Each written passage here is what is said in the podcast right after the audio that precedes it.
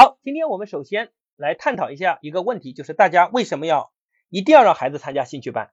就兴趣班到底要不要参加？为什么一定要参加？今天其实已经出现了两种声音，一种声音是很多父母认为，哎呀，你看不报也没关系啊，我小时候不也没学什么兴趣班吗？现在可能也还很好吗？比如说你现在读了什么大学，对吧？哎，觉得我也很好啊啊！比如说我这一代小时候基本上都没学过什么兴趣班啊。你看我小时候最重要的兴趣就是什么？就在啊田间啊搞一把泥巴做的手枪啊，玩了个半天不亦乐乎。那时候没有什么兴趣班，对吧？普遍是这样的，所以很多父母就会说，你看，尤其是爸爸为多哈，说你看我小时候也没受兴趣班，不也挺好吗？啊，但是很多妈妈不一样，妈妈觉得，哎，你看人家报了，我也得报。所以今天我们首先来反思，我们为什么一定要参加兴趣班这个话题。第一个重要的原因是时代的需要，因为竞争已经在加剧了。我们小时候什么都没有学过，因为大家都没有学过，所以他没有强烈的竞争。但是今天我们感受已经不一样了。我曾经给各位分享过一个事实，就是如果我现在想想看，我当年能考进浙大，如果我人生可以再来的话，我发现我考进浙大这件事也是一个命比较好的表现。你可能说老师你谦虚了吧？不，我讲的真不是谦虚。为什么我当年能考进浙大是命比较好呢？你看第一个重要原因，我当年从农村里考入我们县城，那个时候农村也没有补习，县城也没有补习。但如果你今天再看看中国的农村和中国的县城或者中国的大城市，你看差距有多大？农村的孩子零到六岁都在到处玩，到处满街跑，跟我们二十年前、三十年前没有太大差异。但是城市的孩子在零到六岁已经学会了非常多的很多技能、很多知识，也培养了非常多的各式各样的兴趣点。所以城市和农村的教育差距是非常大的。但是我当年没有差距，而农村的孩子反倒更能吃苦，而吃苦却变成我的核心竞争力。所以我从农村考入高中，县城的高中到县城读书的时候，我发现大家在同一个起点上。然后呢，我还多了更加勤奋的品质，所以我还恰恰具备了一定的优势，我反倒还可以考虑一个好的大学。那第二个呢？你看当年啊，就是好的学生啊，也在县城啊，每个县城就当年的清华北大，在中国的很多县城读书呢，你看是每个县啊市的学校是平平分的。我们当年那个县城呢，那一年考试跟合肥一中啊，我是安徽人哈，跟合肥一中啊，竟然相差不是很大。为什么？因为那时候很多好学生，他还只留在县城，他还没有去到省会。但是今天的格局已经发生变化，中国好孩子、优秀的学生基本上已经集中到省会城市了，所以就会导致竞争进一步加剧。很多小的地方的孩子，他连资源都没有。所以我在想，哎，当年我还挺好的。然后还有一个重要原因是我当年考高中的时候，很多成绩非常好的孩子，他不读高中，他读中专了。呃，因为那时候的中专包分配，师范也包分配，所以很多甚至比我成绩还好的人，他不读不读，哎，他不读高中，他读师范，读中专，所以这样呢，就把我们的高考的竞争压力给减下来了。你看，这又是一个一个一个好的机遇。那还有的基于什么？当年的好老师也留在县城。从我走之后，离开那个学校之后，我发现当年很多的名师，后来都逐步被有钱的发达的城市给挖走了。然后甚至直接从普通的地方调到省会城市。今天很多普地方的学校连好的老师都找不到。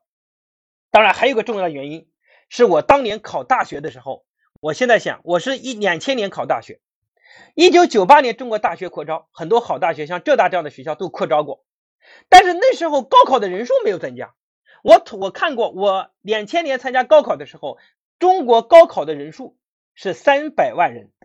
各位，现在过去已经多少年了？将近二十年过去了。中国现在高考的人数破一千万人，但是大学好大学名额也没有扩张。你看这个竞争比当年要增加，增加三倍的竞争程度。所以 我在想，是不是想想看，当年我读书，我能进浙大这样的学校，我也是命挺好的。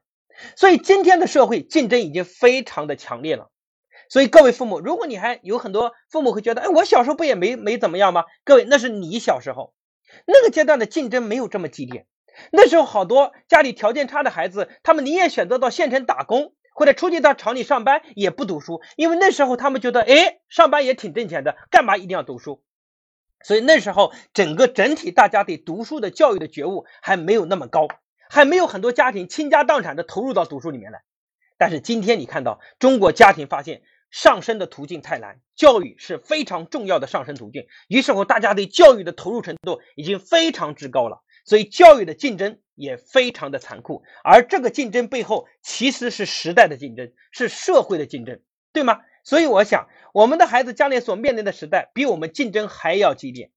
今天这样的竞争的激烈程度，放到学校也同样如此。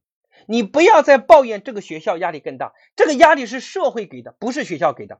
如果今天各位父母你还在一味呵护孩子，从而不能让孩子敢于面对挑战和压力，让他内心在不断的成长，有可能你今天在读书阶段你呵护了孩子，但是他无法逃避高考。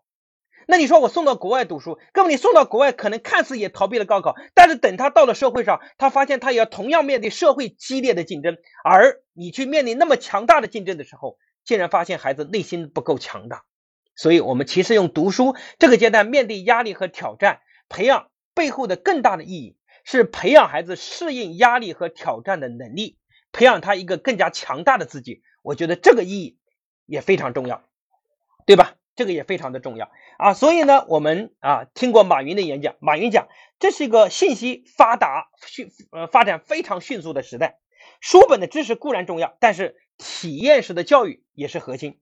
如果孩子不学会琴棋书书画，那在未来的三十年后，将来会找不到工作，因为呢，将来的大部分的工作就会被机器替代。如果不重视艺术方面的教育，孩子未来一定会无事可做。过去的三十年，我们把人变成了机器，就人到工厂里像机器一样啊，简单只要会操作就可以了。但是现在呢，我们把机器变成了人。中国的很多工厂已经。大量的被机器给替代了，就机器已经替代了人干的活，所以我们需要学习很多机器无法做的事情。那么兴趣和特长恰恰是很多机器无法操作的。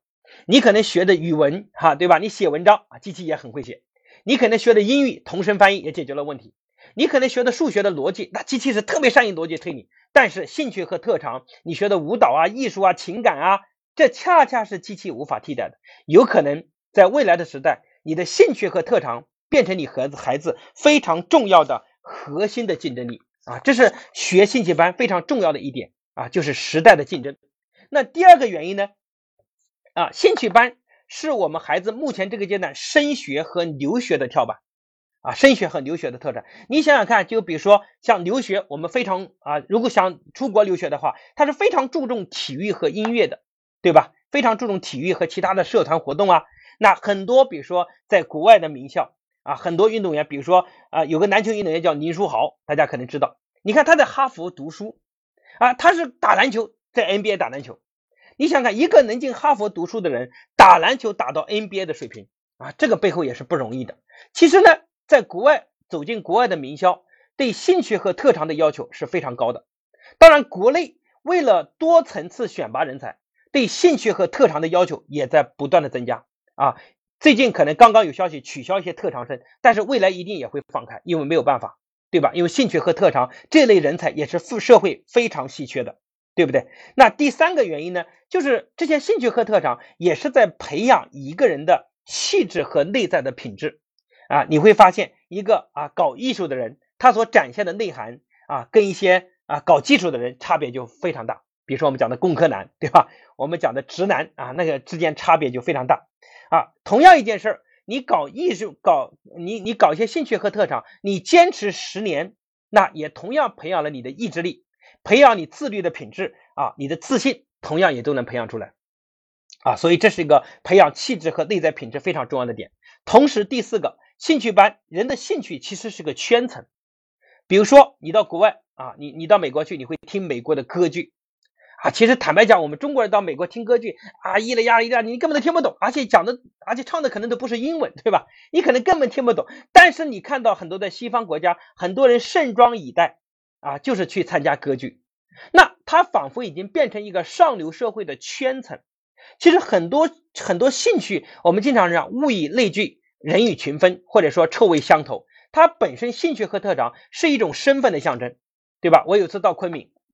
啊，我们带老师，昆明的老师，然后就带我去喝茶。他说他们所在喝茶那个圈子，每年光买普洱茶要买三百万左右。哇塞，我在想买花这么多钱。然后我背后一想，其实大家喜欢喝茶，已经慢慢形成一种社会的圈层，而这种圈层对他们的生意往来、资源交换本身已经非常大的帮助了。所以有的时候我们所培养的兴趣和特长，比如说李嘉诚喜欢打高尔夫，对吧？如果你恰好也打高尔夫，那你可能跟李嘉诚交为朋友了，对吧？那我发现其实本身就这种圈层，你看中国以前我们唱的京剧。啊，那其实大家去看看京剧啊，也代表个圈层。但是社会的底层呢，像到到东北就看二人转了。所以有的时候我们所喜欢的东西，它本身也是一种身份的象征。所以，我我想给孩子留下这些东西，对他们的人生也非常的重要。哎，我还发现我我们大学的同学中，我们的很多同学啊，你看会运动、会打篮球或者会踢足球的。哎，我惊讶的发现，这些在读大读书的时候，哎，抽了很大时间去打球啊、踢球的朋友。